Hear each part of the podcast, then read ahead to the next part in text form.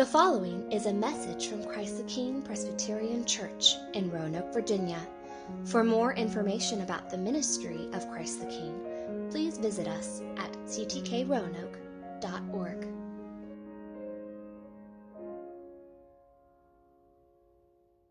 Well, good morning.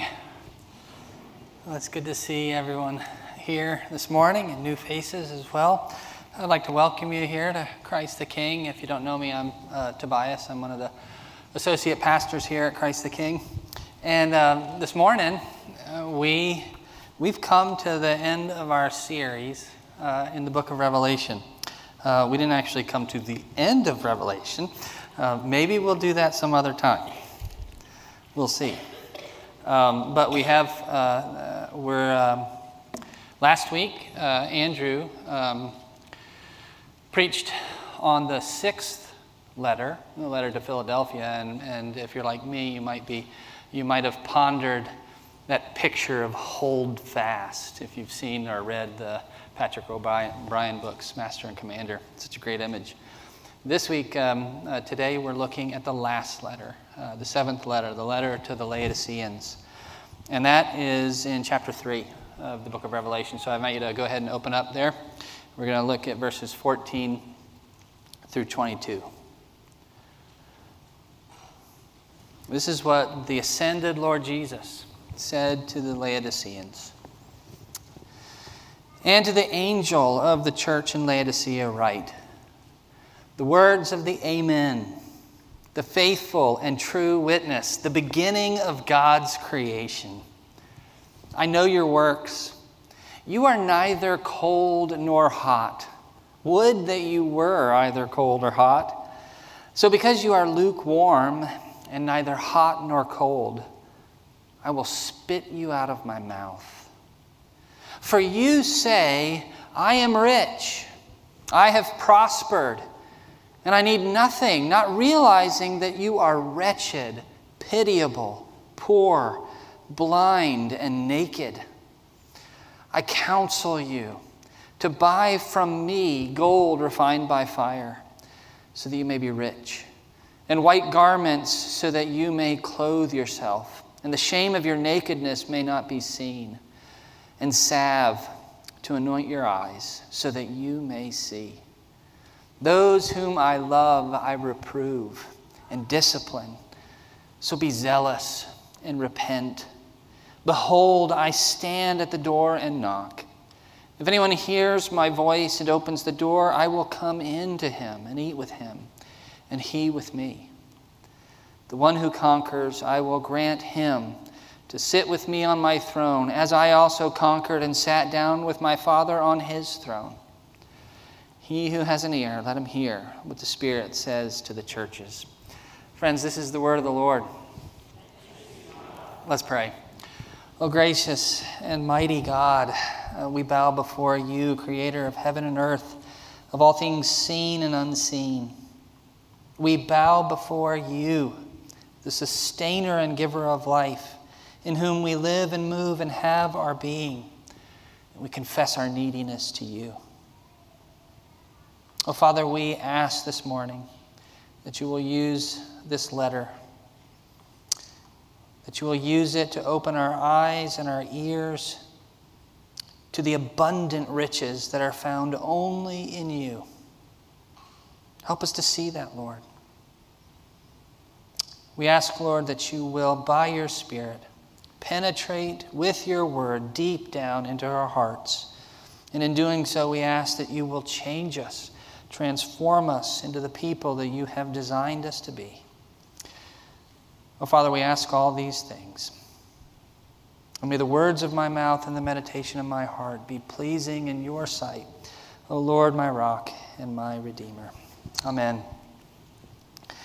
Well, so as, as I was uh, reading this letter, thinking about this letter um, during the week, I know it's a bit out of season, but my mind just kept going uh, to one of the most famous literary characters uh, in the West.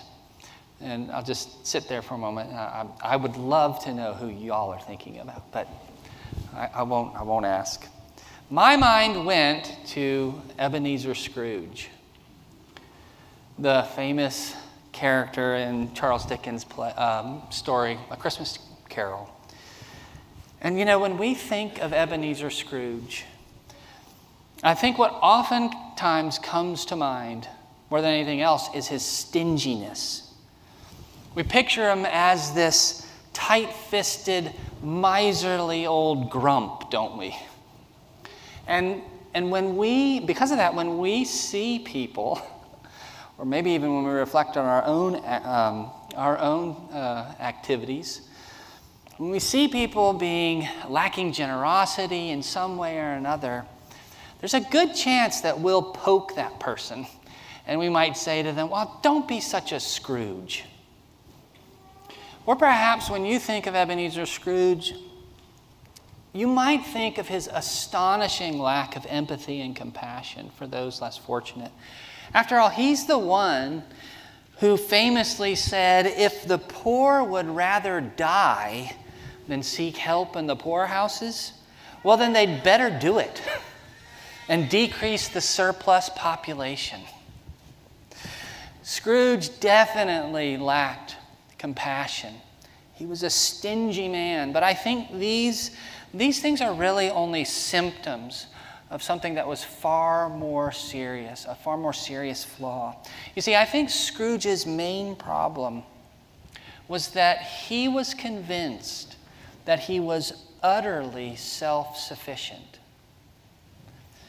He took his exceeding wealth, his success, and his respected position in society as signs of his own virtue and of his own security and independence. And because of that, he lived his life as if he were immune to the ordinary cares and needs of the people in the world around him. But of course, if you're familiar with the story, you know that this was really nothing more than a self delusion. And it would be laughable if it weren't so tragic. After all, of all the characters, when you think about it, of all the characters in Dickens' story, even the most pitiable ones like Bob Cratchit or Tiny Tim, Scrooge is the one most in need of the help of others, and yet he's blind to the depths of his own need. And so I think it's pretty ironic that his first name is Ebenezer. Ebenezer, Hebrew word that means a stone of help. You might remember from 1 Samuel 7 that the Israelites, they set up an Ebenezer between Mizpah and Shen, and they did so in order not to forget the Lord's help. They did it as a commemoration that the Lord had delivered them from the Philistines. And so, this very name of this man, Ebenezer, this man who's in the most desperate situation, but also the one most blind to it, his very name points to his need. It points to the fact that he is in need of help from someone outside of himself. Well, friends, I think this problem that we see in Ebenezer, this self delusion, this self sufficiency, this is at the very heart of Jesus' rebuke of the Christians in Laodicea. And the Christians there, they desperately needed to hear what the Lord Jesus had to say to them. And so do we, maybe even particularly so. You see, many have suggested that this letter, of all the seven letters, this letter holds a particularly pointed message for modern day Christians. John Stott, for example, he said this. He said, Perhaps none of the seven letters is more appropriate to the church of the 21st century than this one. It describes vividly the respectable, s- nominal, skin deep, rather sentimental religiosity which is so widespread among us today. Our Christianity is flabby and anemic. Like the Laodiceans, we appear to have taken a lukewarm bath in religion. Well, let's turn our attention to this letter. What did Jesus need to say to the Laodiceans? What do we need to hear this morning? Well, like we've seen in all six letters prior to this one, the Lord Jesus, he begins with an introduction. And this time we hear him describe himself to the Laodiceans in verse 14 as the Amen, and the beautiful and uh, the faithful and true witness, and the beginning of God's creation. And there are a couple of things that really stand out to me about this self description. First of all, in calling himself the faithful and true witness, Jesus is, perhaps probably more than anything else, he's urging the Laodiceans to recognize his perfectly trustworthy and reliable character. And in doing so, he's urging them to receive his message and to submit to it as the truth they need to hear. And secondly, in calling himself the Amen and the beginning, Jesus is once again drawing on that vision that John had in chapter 1 of the Son of Man. After all, in verse 17, we don't hear Jesus call himself the Amen in the beginning, but we do hear himself, uh, we do hear him call himself the first and the last. And part of what he's doing there is he's, he's drawing on that vision. And he's reminding the Laodiceans, as he did the other churches, that the one addressing them is the Lord's Messiah. He's the Son of David, He's the Son of God, He's the anointed one, the one appointed, the one appointed to take care of their needs and to deliver them from their sin and misery. But I want you to notice too that Jesus doesn't just call himself the beginning. Instead, he calls himself the beginning of God's creation. And I think this is actually a really important self description to give to the Laodiceans. You see, Tom Wright comments on it in this way He says, Jesus is the one through whom God's world came to be. Yes. But he's also the one in whose resurrection the new creation has been launched. The cosmic plan, this cosmic plan puts the Laodicean lukewarmness into even more embarrassing perspective. Here is Jesus, the Lord of the cosmos, and here you are, smug and self satisfied. In other words, in describing himself as the beginning of God's creation, Jesus isn't simply pointing to his creative work at the beginning of the world. He's also laying claim to the work he's accomplishing because of our need in new creation. He's identifying himself to the Laodiceans as the one appointed from the foundation of the world to recreate and make all the sin stained and transitory things of this world new. He's reminding them that in order for them to share in this new creation, they must acknowledge their need to be transformed, and they must depend upon Him to do it. The apostle Paul puts it this way in 2 Corinthians 5:17. Therefore, if anyone is in Christ, he is a new creation. Did you hear that? If anyone is in Christ, he is a new creation. The old has passed away, behold, the new has come. Well, as the Lord continues uh, his message in verses 15 through 17, we hear him launch into an unqualified rebuke of the Laodiceans. And I say unqualified because, unlike the other letters that we've seen so far, Jesus doesn't commend the works of the Laodiceans at all. Even in the nearly dead church in Sardis, there were at least a few commendable followers who hadn't soiled their garments, remember? But here in Laodicea, the situation is completely different. In fact, it had become so desperate that Jesus didn't mince any words, and instead, with strong, visceral imagery, in verse 16, he simply tells them that he's about to spit them out of his mouth. And he says this to a church. So, what on earth was going on in Laodicea that demanded such a forceful response from Jesus? Well, in a nutshell, I think the main issue was that the Christians there had become convinced that they were self sufficient, that they needed nothing, that they needed no one, not even Christ. Yes, of course, they paid lip service to their need for Christ. After all, they're Christians, they bear his name. But practically speaking, they had put their confidence in themselves. And you know, in doing so, they had adopted the delusional thinking of their unbelieving Laodicean neighbors. You see, at that time, the city of Laodicea was one of the most well known and well regarded cities in all of Phrygia. It was the banking capital of the region. It had a thriving wool industry whose raven black cloaks and carpets were prized throughout the valley. And it had a famous medical school that specialized in curing eye conditions with an ointment or a salve, the so called Phrygian powder, which they produced. And the city's success in these areas had given it tremendous wealth. So much so that when an earthquake devastated the region in AD 60, Laodicea was the only city of all the cities that didn't apply to the Roman Senate for financial aid. Instead, they chose to rebuild with their own resources.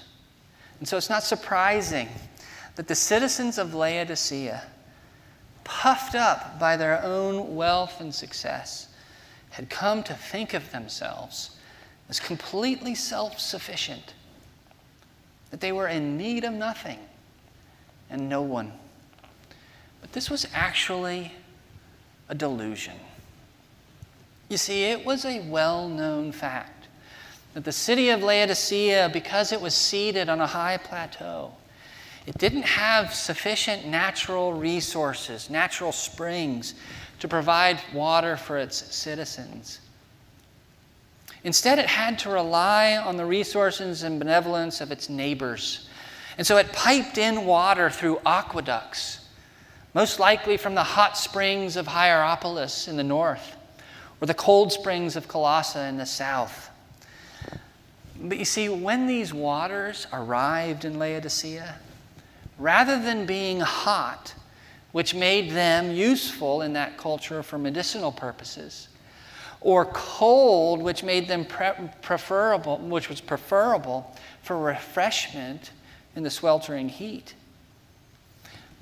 The waters were merely lukewarm. And lukewarm water was considered by many to be useless, if not repulsive. In fact, there's some evidence that it actually induced vomiting. It's, it's pretty ironic then that these puffed up Laodiceans were boasting in their self sufficiency. What denial! Forced to look outside of themselves to provide water for their most basic needs all they could manage with all their wealth, all they could manage to secure was a product that no one really enjoyed or wanted to use. But you see, their wealth and success had blinded them to the reality of their pitiable situation. They couldn't acknowledge it because all they could see was their success and earthly riches. And friends, the problem among the Christians in Laodicea was that this same deluded, self sufficient attitude had infiltrated their thinking. As one commentator put it, the pride of Laodicea was infectious. Christians caught the plague. Church members became smug and self satisfied, and Jesus Christ needed to be blunt in exposing them. And this is why we hear Jesus say in verse 17, You say, I'm rich. I've prospered. I need nothing. Not realizing that you are wretched, pitiable, poor, blind, and naked. Friends, did you hear that? What a devastating indictment to bring against those in Laodicea who claimed to bear the name of Christ, whose very identity as followers ought to have been centered first and foremost in an acknowledgement of their own spiritual poverty and need of a Savior. But like their unbelieving neighbors whose vision was clouded by earthly riches, the Laodicean Christians' share in the city's wealth and success had blinded them to the reality of their true spiritual condition. And so the ascended Lord Jesus, he exposed the depths of their folly as he gave, him, gave them a diagnosis.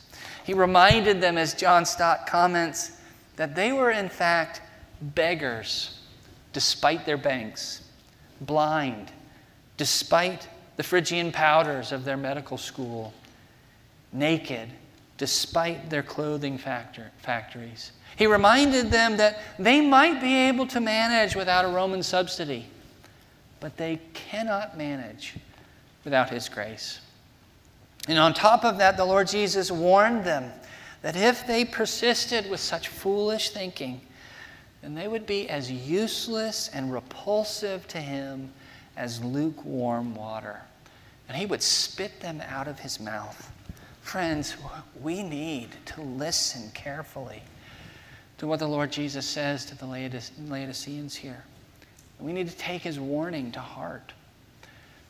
After all, we're all Christians living in one of the most affluent and successful countries on the planet. Many of us have been blessed with an abundance of material wealth and success. And, and I think it's often easy in light of these blessings, to become deluded in our thinking and to adopt the self satisfied attitude of the Laodiceans. And, friends, when we do that, we actually fall into idolatry.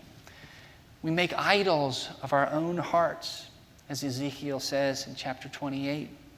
In fact, we become like rebellious Ephraim, who said in Hosea 12:8, Ah, but I am rich. I have found wealth for myself. In all my labors, they cannot find in me iniquity or sin. Brothers and sisters, we need to remember that just like the Laodiceans, we're not immune to the temptation to find ultimate contentment and validation in the material comforts we enjoy. The Apostle Paul warned his readers in 1 Timothy 6 9 and 10 that those who desire to be rich, they fall into temptation, into a snare, into many senseless and harmful desires that plunge people into ruin and destruction. For the love of money is a root of all kinds of evils. It is through this craving that some have wandered away from the faith and pierced themselves with many pangs. Friends, did you hear that? He said, It's through this craving that some have wandered away from the faith. And that's because the careless, the careless pursuit and enjoyment of earthly riches often leads us to the rebellious and delusional belief that we are self sufficient and to forget instead the fundamental truth that we are but beggars, utterly dependent upon the Lord's grace. As Stan Porter said, when Christians think they are self sufficient, they have walked away from Christ and his gospel, and they are useless and repulsive. So, friends, how do we avoid falling into this delusion? How do we resist the temptation to make idols out of our own hearts? Well, I want you to notice what Jesus says to the Laodiceans in verses 18 through 20. He tells them to buy refined gold that they might be rich. He tells them to buy white garments, not black ones, but white garments, that they might be clothed and unashamed. And he tells them to buy salve that they might see. And he tells them to buy all of these things, all of these symbols of heavenly inheritance and forgiveness of sin and spiritual light, enlightenment. He tells them to buy all of these things from him. And we need to be careful here, don't we? We don't want to misunderstand what Jesus is saying. You see, in telling them to buy these things, he's not implying that the Laodiceans, or any of us for that matter, could actually purchase our salvation. Instead, what Jesus is doing is he's leveraging their own material and commercial mindset. He's figuratively adopting the role of a merchant. And he's doing this so that he can reach them. He's doing this in order to gently lead them back to the truth. You see, the Laodiceans, as we've seen, they'd put their confidence in the material wealth and resources of the idolatrous society in which they were living. They were trusting in their own earthly riches. And as a result, they were in danger of facing God's judgment.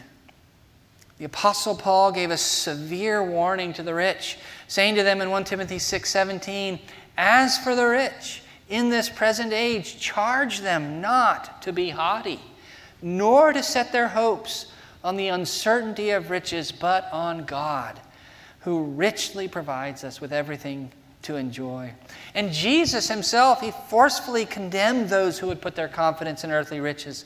He said to them in Luke 6 24, Woe to you who are rich, for you have received your consolation. And friends, the Christians in Laodicea, in their arrogant self sufficiency, they needed to be reminded that the solution to their poverty, the solution to their nakedness and to their blindness, it lay outside of their own resources and must be found in Christ. And so the Lord Jesus, He counseled them to buy what they needed from Him. You know, it reminds me of what the Lord said to the Israelites in Isaiah 55, 1 through 3. He said, Come. Everyone who thirsts, come to the waters. And he who has no money, come, buy and eat. Come, buy wine and milk without money and without price. Why do you spend your money for that which isn't bread? And your labor for that which does not satisfy. Listen diligently to me and eat what is good, and delight yourself in rich food. Incline your ear and come to me. He- hear that your soul may live. And you know, it's not dissimilar to what the Lord Jesus himself says at the end of, book of, of the book of Revelation, when he says in Re- Revelation 22 17, Let the one who is thirsty Come. Let the one who desires take the water of life without price.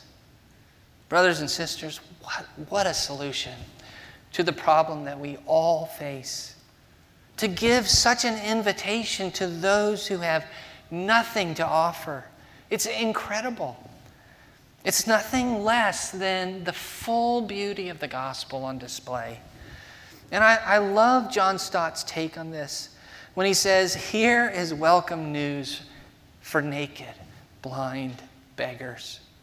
They are poor, but Christ has gold. They are naked, but Christ has clothes.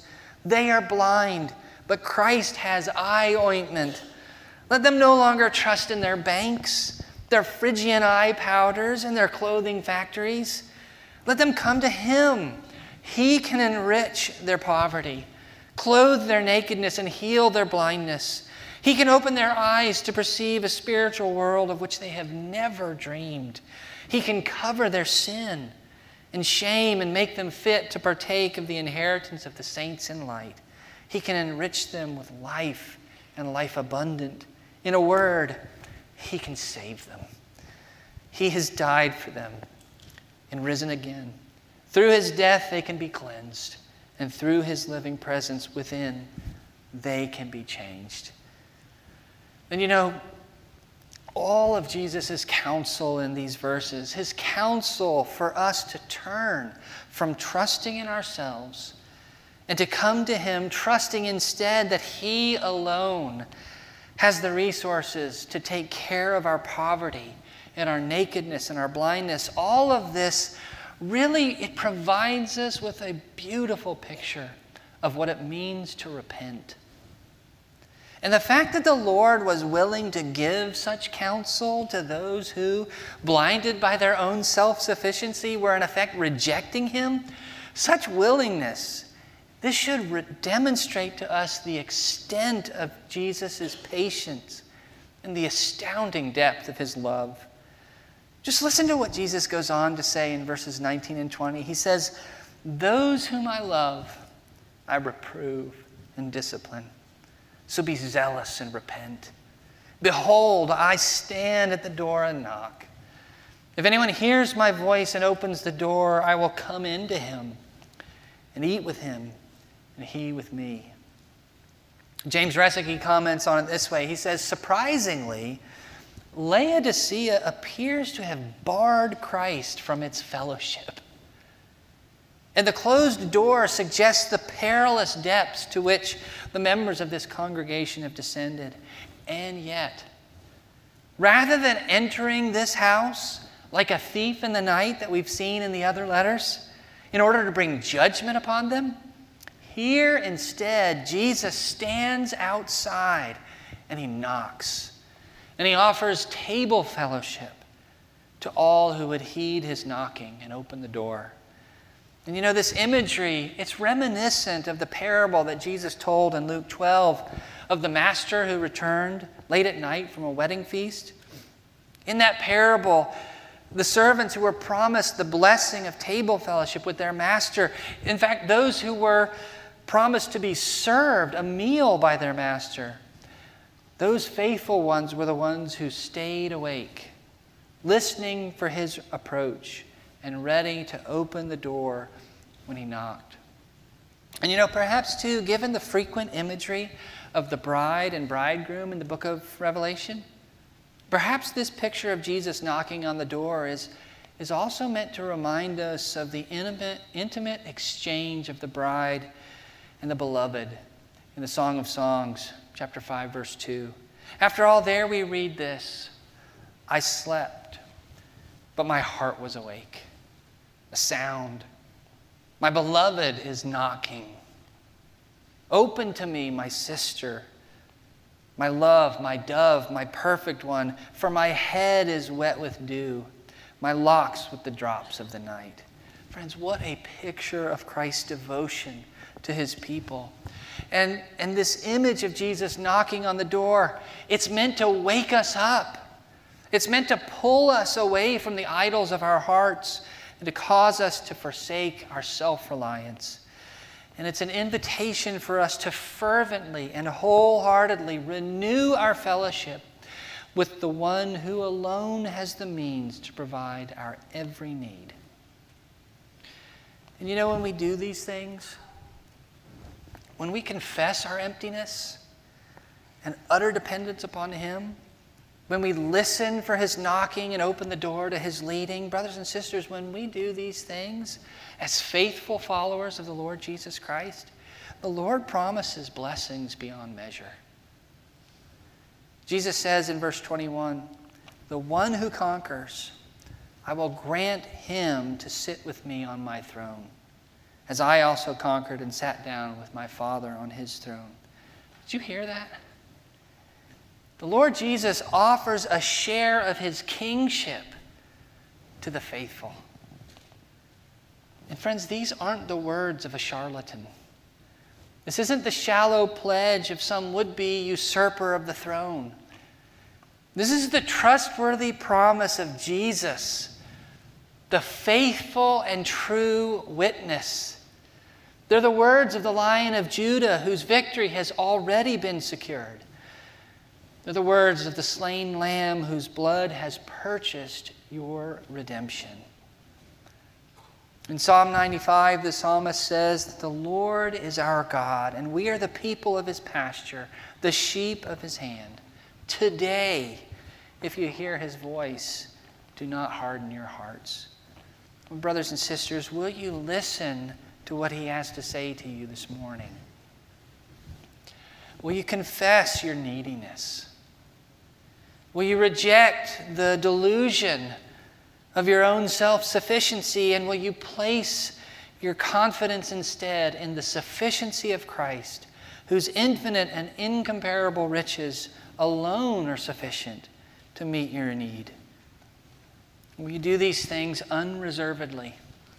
So that you might be able to say, in the words of one of my favorite hymns, Jesus, lover of my soul, Thou, O Christ, art all I want. More than all in thee I find. Raise the fallen, cheer the faint, heal the sick, and lead the blind. Let's pray. Almighty God, we bow before you once again. We exalt you as the faithful and true one.